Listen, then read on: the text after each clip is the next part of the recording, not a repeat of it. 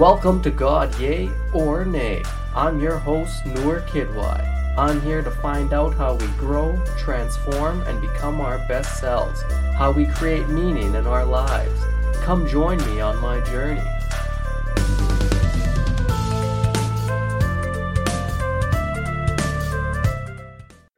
Welcome to another episode of God Yay or Nay. This is your host, Noor Kidwai. Thanks for tuning in. My guest this week is Debbie Nunziata.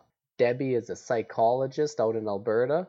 She we have a great conversation. She gives us a lot of helpful, useful advice, so I hope you guys enjoy. Please check me out on Instagram at NoorKidwai. Like and subscribe to the podcast. Give it a good rating. That always helps. And we're part of the Comedy Here Often podcast network on 604 Records, so check them out too. But let's get into this week's episode, everybody. My guest this week, Debbie Nunziata. Welcome to another episode of God Yay or Nay. I'm here with Debbie Nunziata. Thank you for joining me, Debbie. Thank you for having me as a guest. Oh, this is going to be a lot of fun. Uh, so, you're a regu- uh, registered psychologist. Um, I know you talk a lot about mental health and a lot of these stuff I love uh, talking about on my podcast. So we're gonna have a great conversation. I'm looking forward to that. Um, maybe just give my audience just a little bit of your background uh, and, and anything you want to toss in to let my audience know a little bit more about yourself. Sure. Thanks very much. Well, um, as Nora said, I'm a registered psychologist. And I work both for a school division in the province of Alberta, as well as a, I run a private practice. And I've been a psychologist for over 30 years. I actually started off as a teacher and then went back to university when I realized that many of the students that I worked with, as well as their families, um, had challenges around their mental health. So decided to go back and focus on social, emotional, and behavioral learning, and that sort of led me to becoming. That's my background. All right, I, I really mom of two grown-up kids, so I have a lot of experience in parenting, and uh, working with parents is actually one of the favorite things that I do in my job. Okay, so I was thinking like working at a school division, you would be mostly working with the kids, but I guess parents are a big part of the job as well. Absolutely. Well, I mean, I do work with students and I do a lot of assessment in the schools. In my private practice, I do counseling and a lot of parent coaching. And I think, you know, you're absolutely right that parents are the big part of it. You can't, we like to think that you can hand over the kids to a counselor or a therapist and have us fix them, but it's not that easy. Um, we, I look at a person and environment model. And so it's super important for me to understand what that individual's environment is. And is there some ways that I can support that environment in order to help an individual? Oh wow! I honestly, just you thinking that or just saying that, I could see how difficult that could be because, like, if they do come from like uh, toxic parents or environment, that's probably not an easy thing for you to influence, right? Yeah, certainly the environment is more challenging, but I, as I said, I think if you're really looking at some meaningful outcomes, then you want to make sure that that the environment, whether it's the classroom or the community or the family, is where you put a lot of your focus. I mean, if you look at something more broadly, like addictions, and we look at a very medical model in North America for treating addictions, we bring somebody into treatment for 10 days or three weeks or six weeks, and we do nothing to change the environment that they've come from.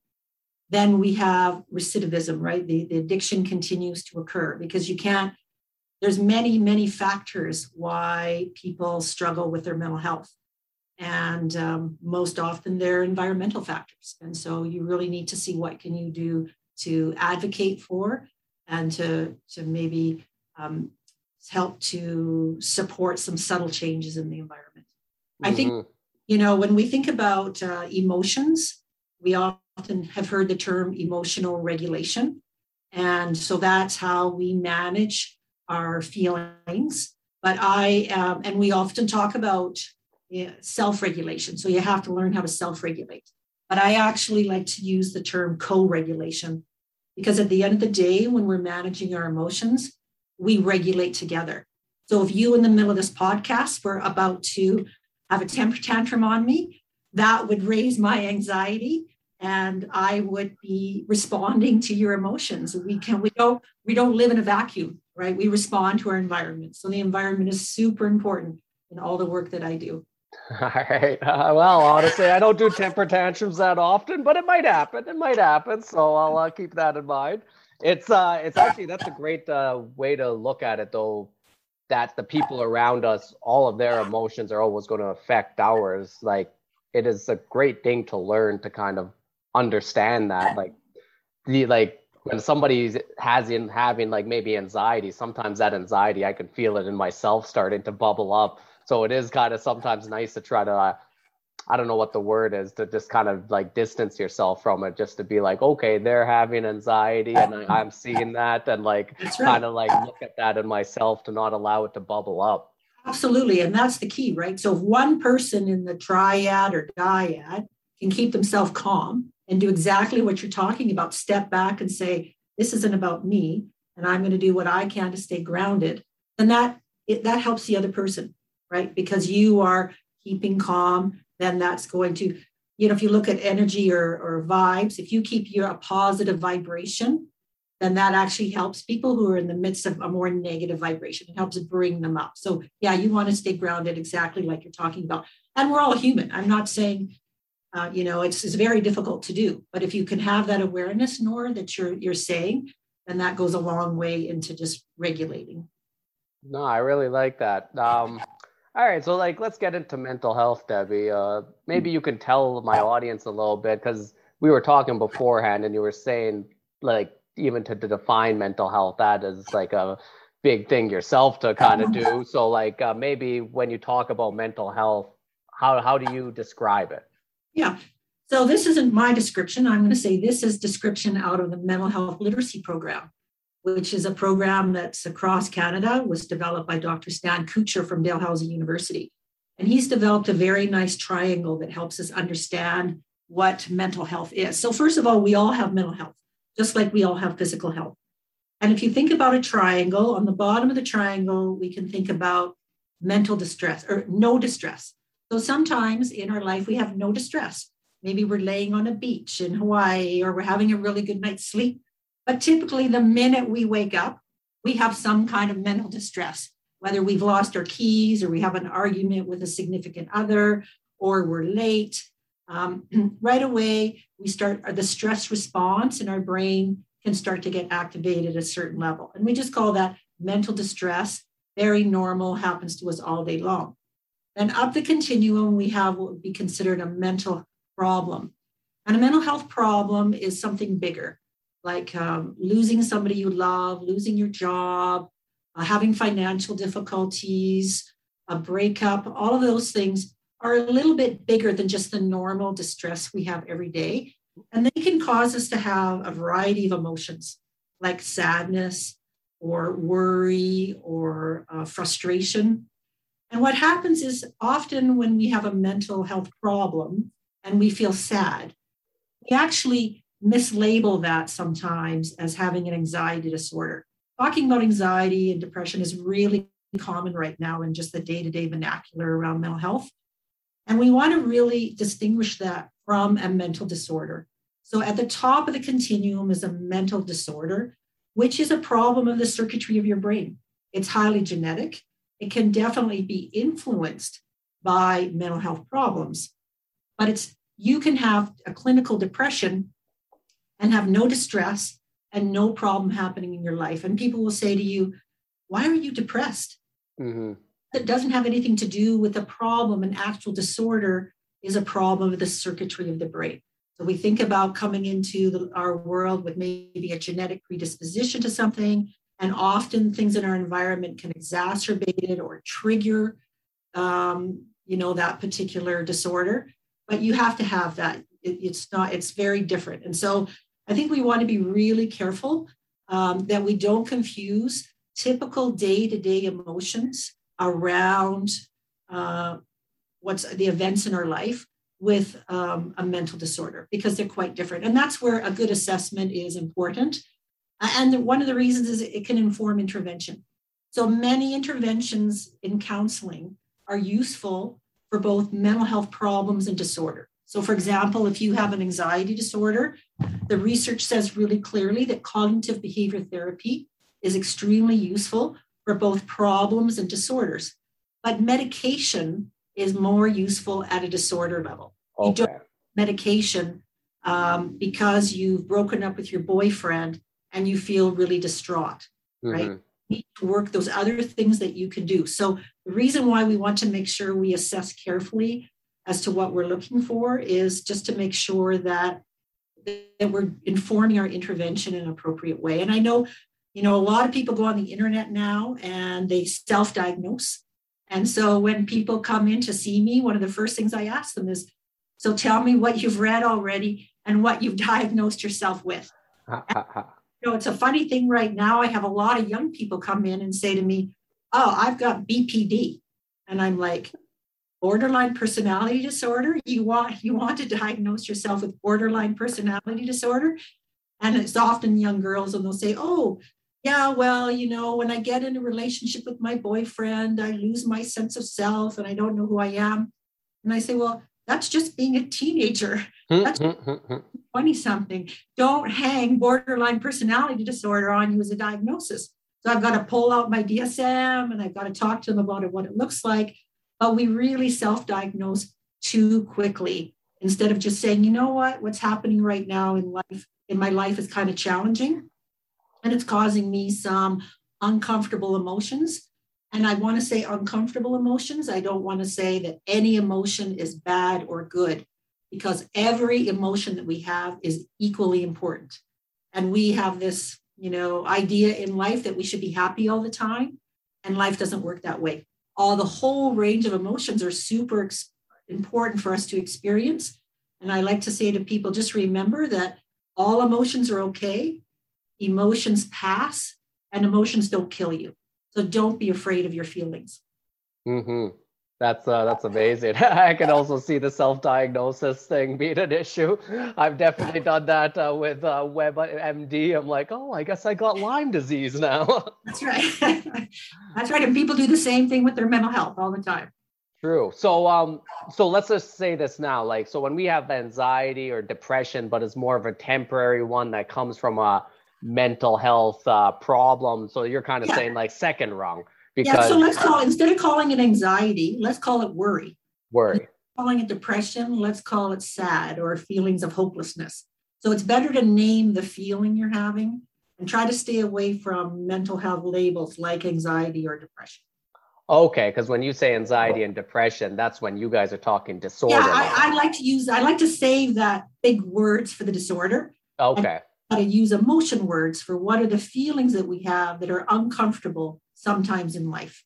And do you think using those words like worry or um, what was the other one? Uh, that being sad, sad. depressed, not depressed. You don't want to say it was sad, hopeless, despondent. Yeah. So using those words, are you saying it feels like it might give the people more control, maybe? Yeah, it does, and it just normalizes it, right? Normalizes. All feelings are okay, and it does not mean there's something wrong with you if for a couple weeks you feel a lot of despair, you feel really, really down. If that matches what's happening in your life, then that's okay, right? It will pass. You will learn some skills to, to help this pass, but you don't want to say, you don't want to say right away, I'm I am having a depression. Another one that people say all the time is I'm having a panic attack. Well, you know, panic attacks are very serious, and you might have be really, really fearful about something, and your heart might be racing but that doesn't necessarily mean you're having a panic attack. So just want to be careful with the vocabulary that you use. Okay. Interesting. I've probably definitely been guilty of using that kind of vocabulary. I'm not going to lie. No, everybody does. That's why it's good to have this discussion. No, I love that. Um, you know, and I find it kind of funny a lot of the stuff that you're talking about, especially like accepting emotions and not labeling anything as good and bad a lot of this comes from a lot of Eastern philosophy that I've studied over the years too. So I'm surprised to kind of see it like you're almost saying it the exact same way they did. Um, like even like I remember back when I was in school taking like psychology classes and stuff, it seemed so much more clinical and stuff. But the way you're explaining it to me definitely vibes a lot more with me. Good. Let's talk about like choosing a therapist and stuff. I, I know a lot of my friends. Um, I have friends who chose uh, to do therapy and they went and saw a therapist and a lot of them had like bad experiences and then they're done. They never went to a therapist again. But then i've had a couple of friends who had a bad experience but they're like no let's try a different therapist. And then they found somebody that just worked perfectly and you could tell it had such positive like impacts on their life. So I, I was just kind of wondering how how do you like direct people or maybe just give advice to like choosing a proper therapist yeah. So that's a great question and i i think an important one because there's a lot of different people who put out their counseling shingle. So um, I, you want to be a very careful consumer of therapy there's no doubt about it. There's definitely more uh, there's more effective therapy out there and also ineffective therapy.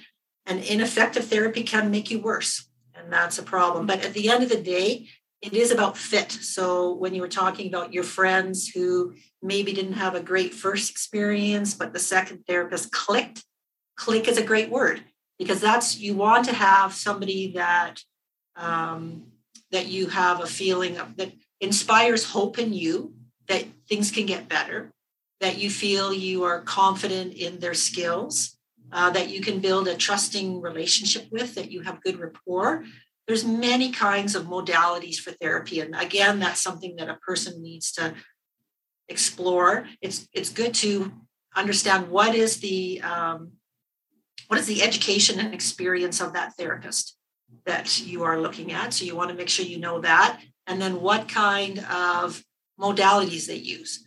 And I think you want to be um, looking for a therapist who's very transparent. So, for example, when I have a client who is seeking some um, counseling with me, I always give a free consultation at the beginning.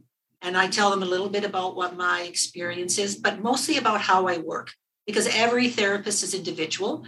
And um, many therapists are what we call sort of outcome focused therapy.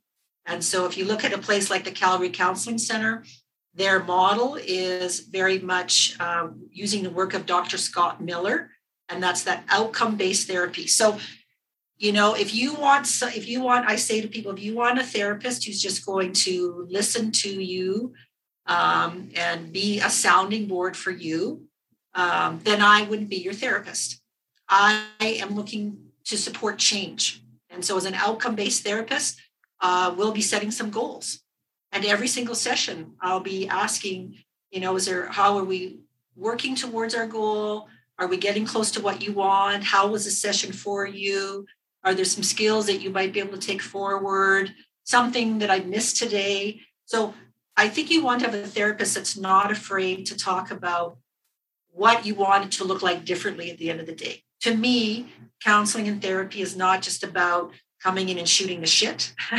Mm-hmm. should be some change right? And what is that change? But it's your change, not the therapist change. You again, you want a counselor that's listening to your needs and hearing at what kinds of difference you hope that this intervention is going to make in your life. So I think you when you're looking for a therapist, it's like, you know, shopping around for a good family physician, for shopping around for a good dentist. You know, what are their skills? What's their experience? um, you know what kind of outcomes are you looking for in the very first sessions you start sort of click with them. Um, yeah so those would be some of i think the two big things are that relationship piece. Does it feel like a person that you're going to be able to establish a positive working relationship with? And b thinking about your own needs and your own goals. Do you think that counselor and their intervention style is going to be a fit for you for the goals that you have, right? So you have to be clear in your head when you go what it is you're looking for in the first place. I like how you're kind of like an outcome based therapist. I really like that whole idea. I think for myself, like therapy, pretty much outcome based is what I would want to do if I ever uh, went into it seriously. Because yeah, some people want, you know, some people just need somebody to listen to them. Okay. And you want to believe the client always has the answers in themselves. I don't have the answer for you. You have the answers within yourself. And my job, or a good therapist job, is to just help to co create those conditions with you that help you come to some answers for yourself. It's like a co creation of that kind of environment that allows you to do the work that you need to do, right? And maybe some skill building, maybe some ideas and support along the way, but that real belief that at the end of the day, you've got this. Heck yeah. And uh, I think like the patient needs to have that belief or needs to have that willingness to change, right? For your kind of method to be effective. Yeah, exactly. Mm-hmm. Uh, and at the same time, you know, I'm quite when you that's a really good point because I am, you know, I will fire clients as well. Ha, ha, ha, ha, ha, ha. Too much pressure on me to fix them, and I'm doing all the work. I'm going to say, hey, you know, this isn't working from from my perspective either, because I feel like I'm doing a lot of work and and you're not. So. oh damn! That has to be a new low for getting fired from a therapist. my therapist canned me. That's not good. I just gently suggest maybe somebody else. yeah, yeah, man. I guess that's. Uh, I think we need to see other people. Yeah. no, I love that. Um, all right. When we first met, uh, we talked a lot about different uh, exercises you get uh, uh, students to do to help control. Uh, I was going to say anxiety, but maybe we'll talk about worry or like more like yeah stuff that they can control with their mental health issues rather than disorders. Um, can we maybe go through a couple of exercises like that? Because i know my audience loves hearing this kind of stuff that they can actually like uh, put to use in their real life. Okay sure. Um, so first of all i've got some good news is that one really great way when we think about um, our mental health you really want to think about it as brain health so there's lots of really good things that we can do first and foremost, just in terms of brain health. And the first one is something that everybody I think needs to consider, and that's their sleep hygiene. Because if you are not getting a good night's sleep, then you're going to have difficulty during the day regulating your moods and regulating your emotion. Because it's through sleep. You, I want to, if you think about sleep as um, during the day you're building up you're having that distress that i talked about and you're building up this sort of toxic distress in your brain. When you're sleeping at night then the garbage men have time to get in clear it out process it.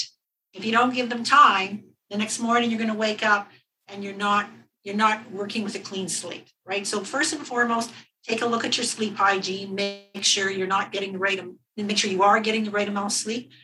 And then if you're not look at your sleep habits so are you using screen time too close to bed, coffee, alcohol use? Like go online and find out what does it mean to have a good sleep because sleep is the number one important thing for mental health. Number two is your diet.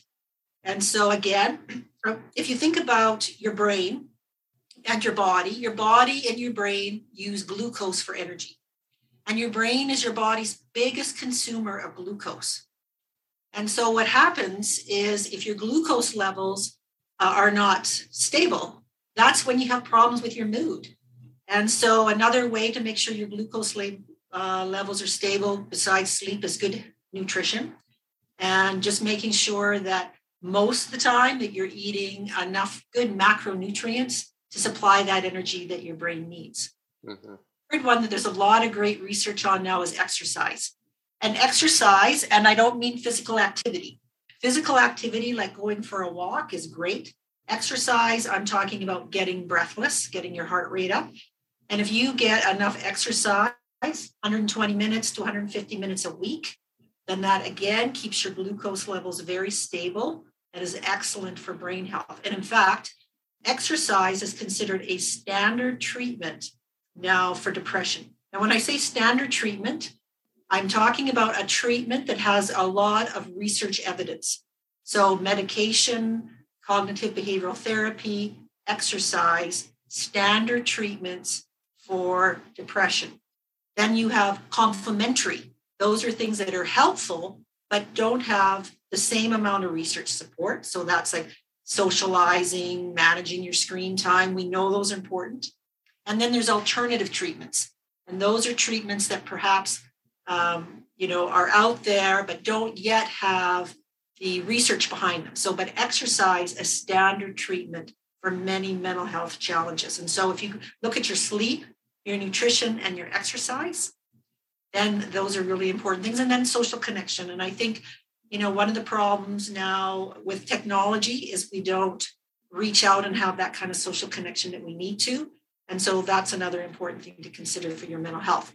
But in terms of interventions like counseling interventions, there's a whole uh, host of different kinds of strategies you can use. I use what's called cognitive behavioral therapy, and that is looking at the relationship between your thinking and your feelings and your behavior. And so, how we perceive, how we think about something will impact how we feel about it, and that will impact the choices that we make. So, for example, I could be driving in my car and somebody honks the horn. And if I think, what's he honking at me for? I'm not doing anything. Uh, I might get mad and start honking back. I might get road rage. I might swerve, you know, chase him down. I don't know how bad somebody's road rage is, but somebody could honk at me and I could think to myself, oh, I wonder who else did something wrong and not think it's me. Or I could think maybe he's having a bad day because I didn't do anything wrong. Therefore, I stay calm and therefore I might ignore the honking. So, how we think about something impacts that feeling and the choices that we make. So, I teach people some ways. This is what we need to remember that when we have a feeling, it's not necessarily true. It's not necessarily, it's real. The feeling is real, but it might not be a match for what the situation is. Our brain, again, thinking about our brain, is wired for safety. That's the number one job our brain has is to keep us safe. So it's always looking for threat and making sure it's emotional threat or physical threat. But when we have a, a feeling, it could be our brain over perceiving some threat when there's none, right? So we have to say, uh, you know, is this really in line with what's happening, this feeling that I'm having? And the same thing with our thinking. We have automatic thoughts, just like pop ups on a computer. Just because we think it doesn't make it true. So we have to test our thoughts against the weight of the evidence. Is it, you know, again, somebody's honking at me. What's the evidence that I've done something wrong? Eh, that that that that person is honking at me. I want to test that before I react to it. So CBT is all about thinking about your thinking and thinking about your feelings and managing them, knowing that you have some control over that, understanding that most of our automatic thoughts come from core beliefs that we have about ourselves that we've developed since childhood. So if you developed a core belief around something like um, I'm only valuable when I help other people, then those automatic that impacts our automatic thoughts. Oh, I have to help this person. Well, do you really? Maybe that's a time to set a good boundary. Maybe that person's taking advantage of you. So in CBT, what I try to do is help people look at their core beliefs, their automatic thoughts, their feelings in a way to manage the kinds of choices that we make. And what sort of aligns really nicely with that is a therapeutic approach called dialectical behavior therapy. And DBT was originally um, developed by Marsha Linehan for people actually who had uh, borderline personality disorder. But there's lots of super good skills in DBT that that people can use and learn. And um, the first, basically, um, with dialectical behavior therapy or DBT, there's a problem-solving model, and I love it. I like to use it a lot. So here's the here's the model. Number one is can you solve the problem? So, for example, let's say Nor that you're having um, a problem with your boss, that you have a really challenging boss, and he's making your life miserable.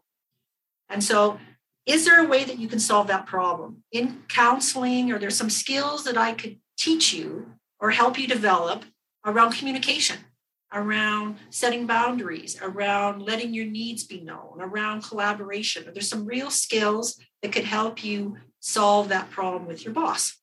But sometimes there's not. That's you're very skilled. You don't need any skills. You know how to talk to him. You've tried and he's just really difficult. So the second thing you can do is you could ask yourself, can I think about the problem differently? So, yes, I have a hard boss, but you know what? I'm only doing this for two years. It's a great stepping stone. I'm learning a lot of other things. I can put up with this because I'm getting all these other benefits from it. So, I'm going to think about my challenging boss differently. But sometimes you can't. You can't think about it differently. He's just an asshole, right? Um, I cannot think about it differently. So the third thing you can do is just tolerate the fact, the emotions that come with having a difficult boss. You got to stay in the job. You don't have another job. You're looking for one, but in the meantime, you need the money. And when I wake up in the morning, I'm going to ground myself. I'm going to do some meditation. I'm going to go for a run. I'm going to do all the things that I need to do with my emotions so that I can manage my day without letting this boss of mine trigger me. All right. So my choice is do I can I learn a new skill? Can I think about it differently? Can I manage my emotions around the situation? Or number four, do nothing and stay miserable. But those are the skills that you learn in DBT, those three things. Uh, and so when we, you and I talked before about meditation, meditation, any kind of grounding activity, super useful, mindfulness in managing those emotions that we have day to day, right? Because we're going to have them. We're going to have stressful situations. Our stress response gets activated. And it's good for people to understand that your stress response comes from your amygdala, your lower, you know, functioning brain. And what it does is it shuts down sometimes that ability to reason and problem solve in your higher level thinking. So you want to be able to, to have those strategies to get out of your amygdala hijack and into your thinking. And those are the things like that deep breathing. There's nothing better. If I said any, the quickest thing, go on, find yourself a breathing app, right? Yeah. When you're upset, fall, do your box breathing, do your steep breathing. But it's it's free, it's portable, and the minute you feel a little bit upset, you harness your breath and it gets you right back from your amygdala into where you can think and reason and be calm. So number one, if I was going to, when I teach people, is I teach them A, how to harness their breath. And the second good strategy I really try to teach people is how to schedule your worries. So when you are having upset thinking and it's getting uh, sort of uh, interfering with what you need to do right now, just schedule them in. So I get a worried thought. I say, okay, that's legit. It's something to worry about, but I'm going to save that for when I have my tea at two o'clock. From two to two fifteen is my worry time. Ha, ha. That thought go. It really does. It really works to say if every day you put a little box around and say, "Here's my worry time." After lunch, after dinner. Don't do it before you go to bed because then you'll have bad dreams. Don't do it first in the morning because then that starts your day off maybe not right. But somewhere in the day, say, I'm going to schedule my worries and I'm going to acknowledge them and then I'm going to let them go. Right. I love that. I've never. I know it's a lot. It's like verbal diarrhea, but anyway. No, no, that was so much valuable information. I love that all. I, love that to schedule the worry time. I've never even heard about that. Be like, that's a right. great strategy. I, I, really like. Even when I was at when I was teaching, uh, I you know my students I taught junior high and high school, and they'd come in all upset after lunch break, and I'd say, "Oh my gosh, that sounds like a terrible thing that happened." Uh, but it's math right now. So quickly write down what the problem is. And at three o'clock, we'll go over it. We'll talk about it. So I acknowledge that they had distress. They were, mm-hmm. but I don't want it to get in the in the way of learning. So just write it down so you don't forget because this is super important. Oh my gosh, they broke up. Write it down so you don't forget. But this is when we're going to talk about it, right? So just put some limits around that for yourself. Yeah, I love that. I'm gonna have to start doing that. Like uh, going to my punching room for my worry time. right, exactly. oh, I love that. That's a great. Uh, that's a really great uh, tip. I like that, and all those tips. I like co- cognitive behavioral therapy. I think it's just so amazing. Like question what you're thinking about the situation, especially yeah, and um, on top of that, question the like the feelings like understand that if the feelings that pop up aren't always true. I think that's no, such a. We respond to them like they're true, but we have to know that you know there might be other ways. In a, there's many ways in one given situation that you can feel. Mm-hmm. And I, I remember when I first started like meditating, maybe over a decade ago now. That was kind of like the first thing I started to learn was like when when those rushes of uh, feeling would come up and like for me it was like worry anxiety whatever it was especially when i was doing comedy at first like it would just pop up and i'm just like oh like it would paralyze me and it, like I, I would go on stage and i would just be completely just flustered and running over my words and just you know i would go bomb and it would be like it would be horrible. But i remember that was like a big thing i would learn with meditation was just like seeing that emotion come up and just kind of understanding that that's kind of not part of me. It created that distance. Yeah. and then adding that with my breathing it like it really made me like uh, learn how to do that and become more calm and like yeah and then become more free with it. Because now when i don't have those worries when i'm on stage all of a sudden i'm a, a lot more authentic and people can kind of sense that with me and that's a lot better.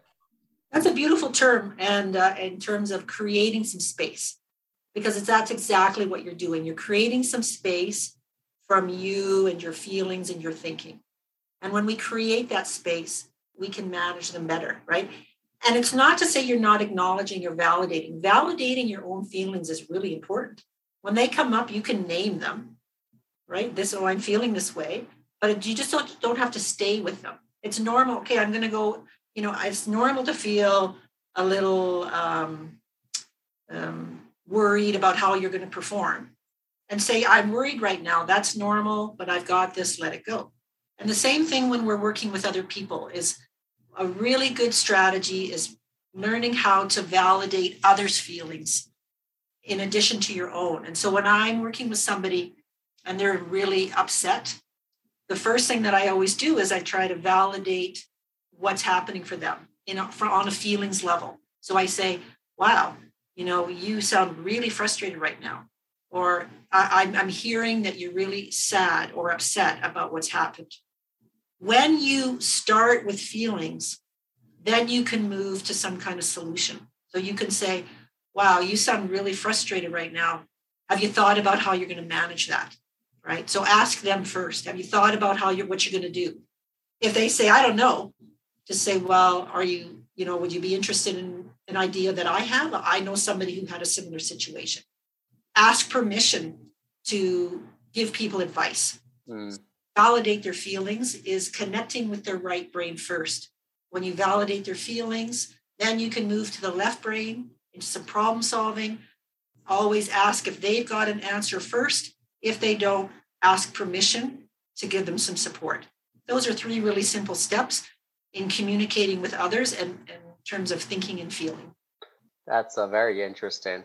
And yeah, I guess when you validate their feelings, that's kind of pulling you out of the amygdala a little bit, right? That's exactly. It's creating that space again. So, you know, I have a parent comes to me and they're furious at me. And I say, wow, you know, you you sound like you're really, really angry right now. And, you know, you must really love your child to be this angry at me and that sort of like knocks the wind out of them they're like oh you know like wow like she's not i'm not getting angry back. I'm respecting the fact that this is how they're feeling right now without judgment. Wow you must be really angry right now. Right? And that is very calming and creates that space that you talked about for that for you and that person. Mm-hmm. and i have i've noticed that too when um, i used to get in fights when i was younger just more of like verbal fights anytime that I matched the anger of the person that I'm fighting with, it was just we would just end up like just blowing up at each other, and it's just anger, anger, anger, and we would just go until we both run out of energy. Yeah. But when, when I did like come at it with a little bit of calmness, that definitely shut down their anger eventually, and it, they just ended up slowing down. Yeah, and you have to always be willing to listen, right? We have two ears and one mouth for a reason. We don't mm-hmm. Enough. We want to get into giving advice too quickly. Yeah, I know that's uh, that's uh, very true, very true. Uh, and I, I do love this, um, like cognitive behavioral therapy. I think it is like the one thing I do love about it is just the whole questioning of how you think of a situation. Like that's the first step in everything. Um, this is the very like uh, essential step for all of us just in our whole life is just to understand like whatever situation we're going into how are we thinking about it what are our thoughts about it and this is where meditation helps because sometimes we're not even aware about our thoughts about a situation so we do have to do a little bit of that inner work um, and sometimes journaling helps or whatever it is. Yeah, exactly. And uh, or talking to somebody, like like you said, like talking to somebody, your inner thoughts will come out, and sometimes you'll feel it when you when it comes out of you, like, oh shit, that was. I didn't know I was thinking like that, but uh, I I love that whole aspect of it. Um, I, I do remember reading a couple books too on like uh, cognitive behavioral therapy and like schools and stuff now. And uh, a few people I remember were complaining about like how sometimes now schools are kind of teaching kids kind of to maybe be afraid a lot more easily and uh, kind of to be more judgmental of each other with just some of the uh, things they talk about. Uh, do you do you see that now that you work in a school board? Like we might be spreading a little bit more anxiety of just the way uh, how we kind of teach each other to look at each other now. I hope not. Um, you know, I can't speak for every school board, but I think in general, for example, when I talked about the mental health literacy curriculum, that's teaching kids, giving them important information. Um, it's a curriculum for grade nines that's used in Alberta and actually across Canada. And another great curriculum that many school boards use is called Mind Up. And that's teaching, um, that was developed by Goldie Hawn. And she wanted to look at meditation from a brain based lens, not a religious lens and be teaching kids those concepts of their amygdala and their prefrontal cortex and how to be mindful, live mindfully, act mindfully. Um, we do a lot of social emotional learning programs in our schools where we teach students interpersonal effectiveness and how to get along with each other. I think, to be honest, and I'm biased, obviously, um, that schools are working hard to mitigate the influence of media.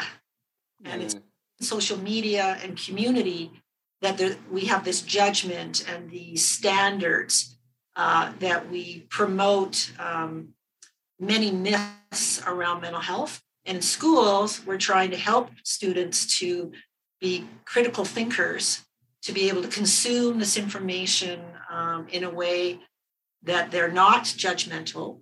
Uh, we want to teach kids to be emotionally agile um, so I would say that kids are coming to us this way, and in schools that we are trying hard to to mediate that, to give students the skills that they need uh, to not be so influenced um, by collective thinking and then for themselves a little bit. Okay, yeah, and uh, it is true. I, I guess that social media just and just media in general just adds a completely different layer to your job because it has yeah and yeah, much more complex yeah and uh, i think honestly with a lot of our mental health issues it comes from just like looking at social media and kind of comparing your life to other people's life and then that just can like how you think about a situation that like it's the first thing we're talking about. That makes you think about your own situation in the worst possible because you're just comparing it to the best parts of other people's lives right? Yeah. So that's where a lot of judgment i think happens. So i, I hope and obviously schools are imperfect. We're we're humans. Mm-hmm. trying we're aware of that and we're trying our best to help students with those kind of thinking skills they need um, to be reasonable effective adults in the future Okay, that's uh, that's great.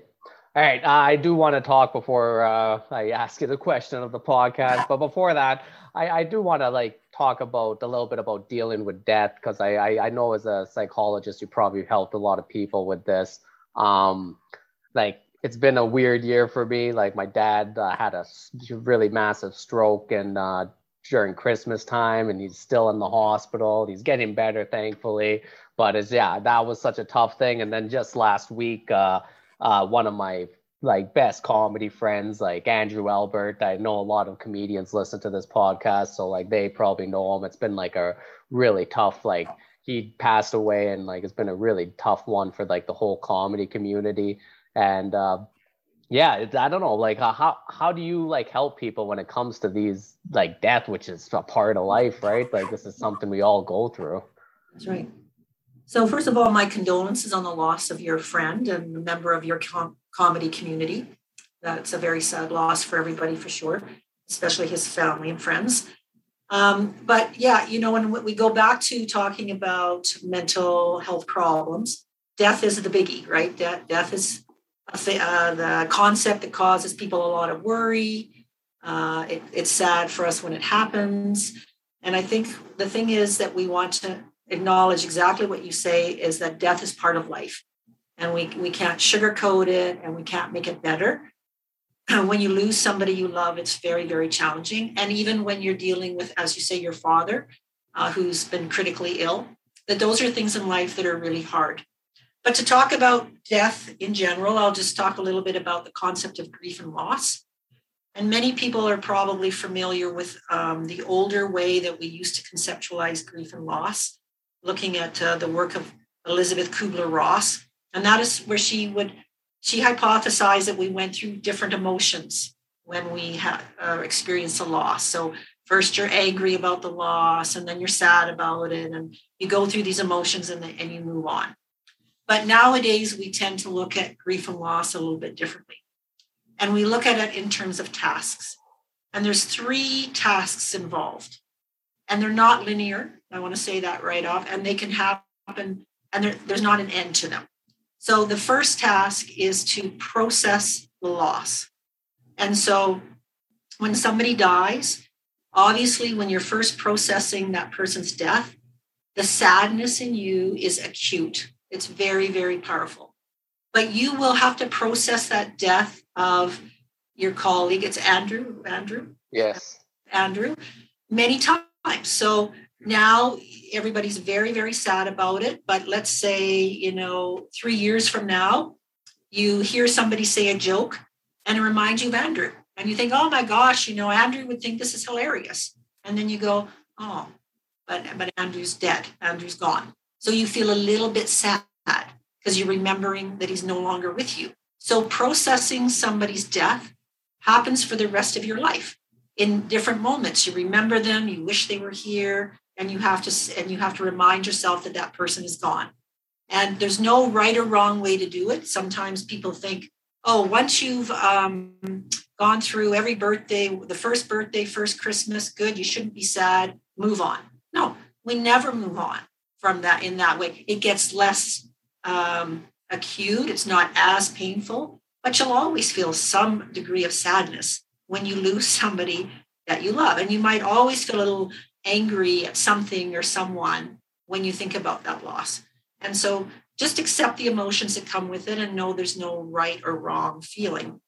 The second task is to learn to live your new life without that person. You will never go back to normal. That person is gone. So you have to learn the new way to move forward without that person in your life. So how, how are you going to do that? Because again, we often think, oh, I can't wait for life to go back to normal. Well, it doesn't. Normal was when that person was there. Now, what does your life look like without that person? What are the things that you need to do to be able to function and to move on? And then the third task is to honor the memory of that person in your new life. So if you think about uh, your friend Andrew, what are some ways that the comedy community can honor Andrew's memory? What are some things that you can do? You know, uh, you know, if he thinking about, you know, what the cause of death he was, you know, to set to raise have a fundraiser for that, to to have his name up, um, you know, before a big com a funny fest or something like that. So, what are some ways that you can honor his memory? So those are the tasks that we have to do. We have to process that that person is gone. We have to learn to live without them. And we have to find ways to honor their memory in our new life. And when you think about that and you just are normalizing it and not putting any pressure on yourself to get over it. And then we have sometimes what's called complicated grief. And that is, you know, if you don't maybe have a lot of social supports or the loss of that person was highly traumatic, a year from now, or even six months from, from the death, let's say, for example, you still can't get out of bed because you're so upset, or you're not getting to work, you've lost your job, you're having huge impact, then you might want to seek some counseling support. Maybe there's some reasons why you're having difficulty processing or difficulty moving on. But you don't need counseling because somebody died. And we have in schools and in community what we call crisis response teams. And the old thinking when we had a crisis response team is that when somebody uh, in a school died, we rush and have like eight counselors waiting for, um, you know, waiting to be helpful. But we realized that that made things worse when kids saw these counselors in the building. So you have to let the natural supports do their job first. You have to let the family and friends grieve together. If they have church, you have to let the church be part of the grieving process. You have to let your comedy community grieve together. You don't need a counselor to be sad. You don't need a counselor to help you through grief.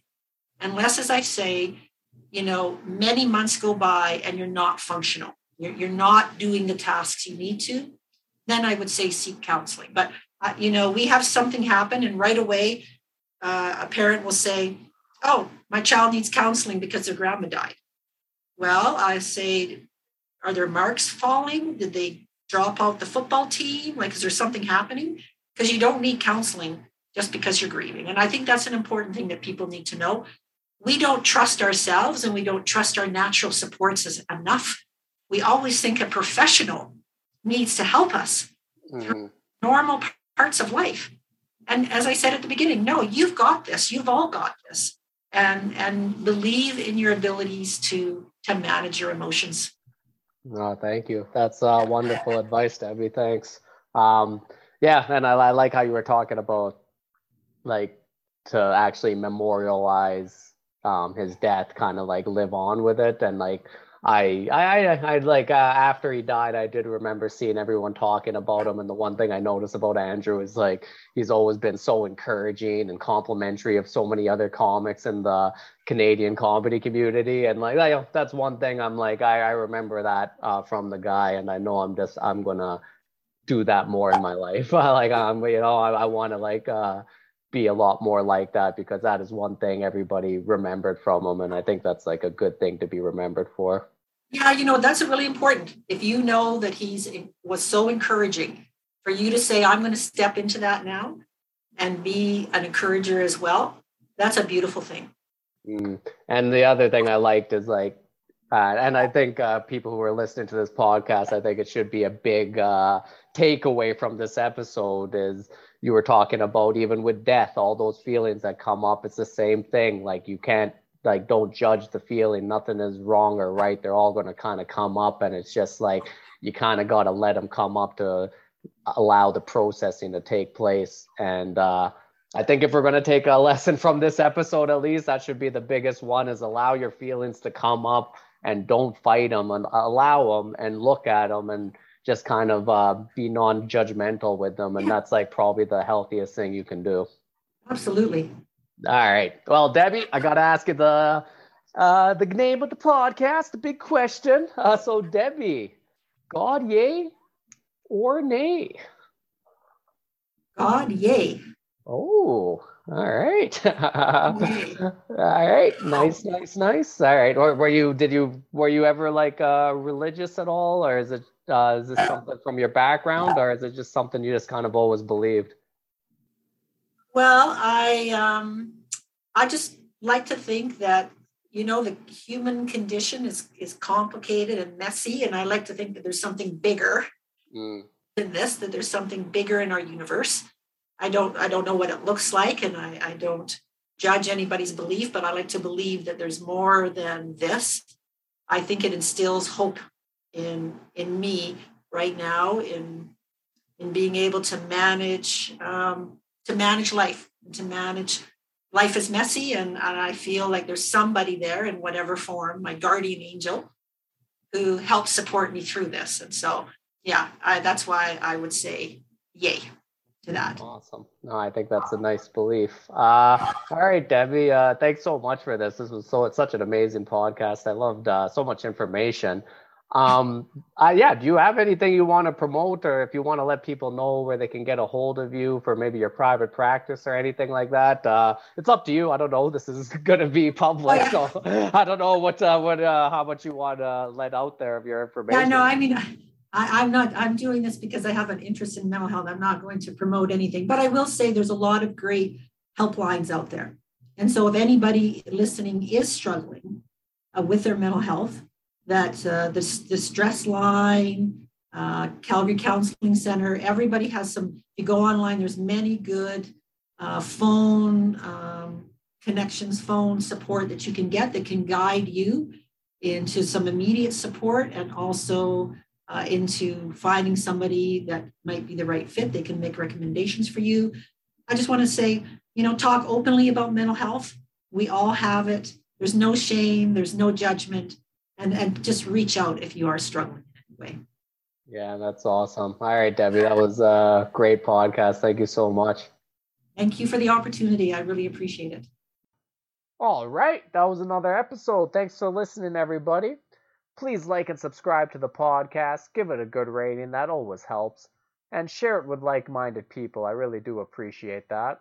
You can check me out at NoorKidwai on Instagram or check out my website, noorkidwai.com. You can see my comedy, you can see my comedy dates that are coming up, and all that other information. We're part of the Comedy Here Often podcast network on 604 Records. But I'll see you next time on another episode of God, Yay or Nay.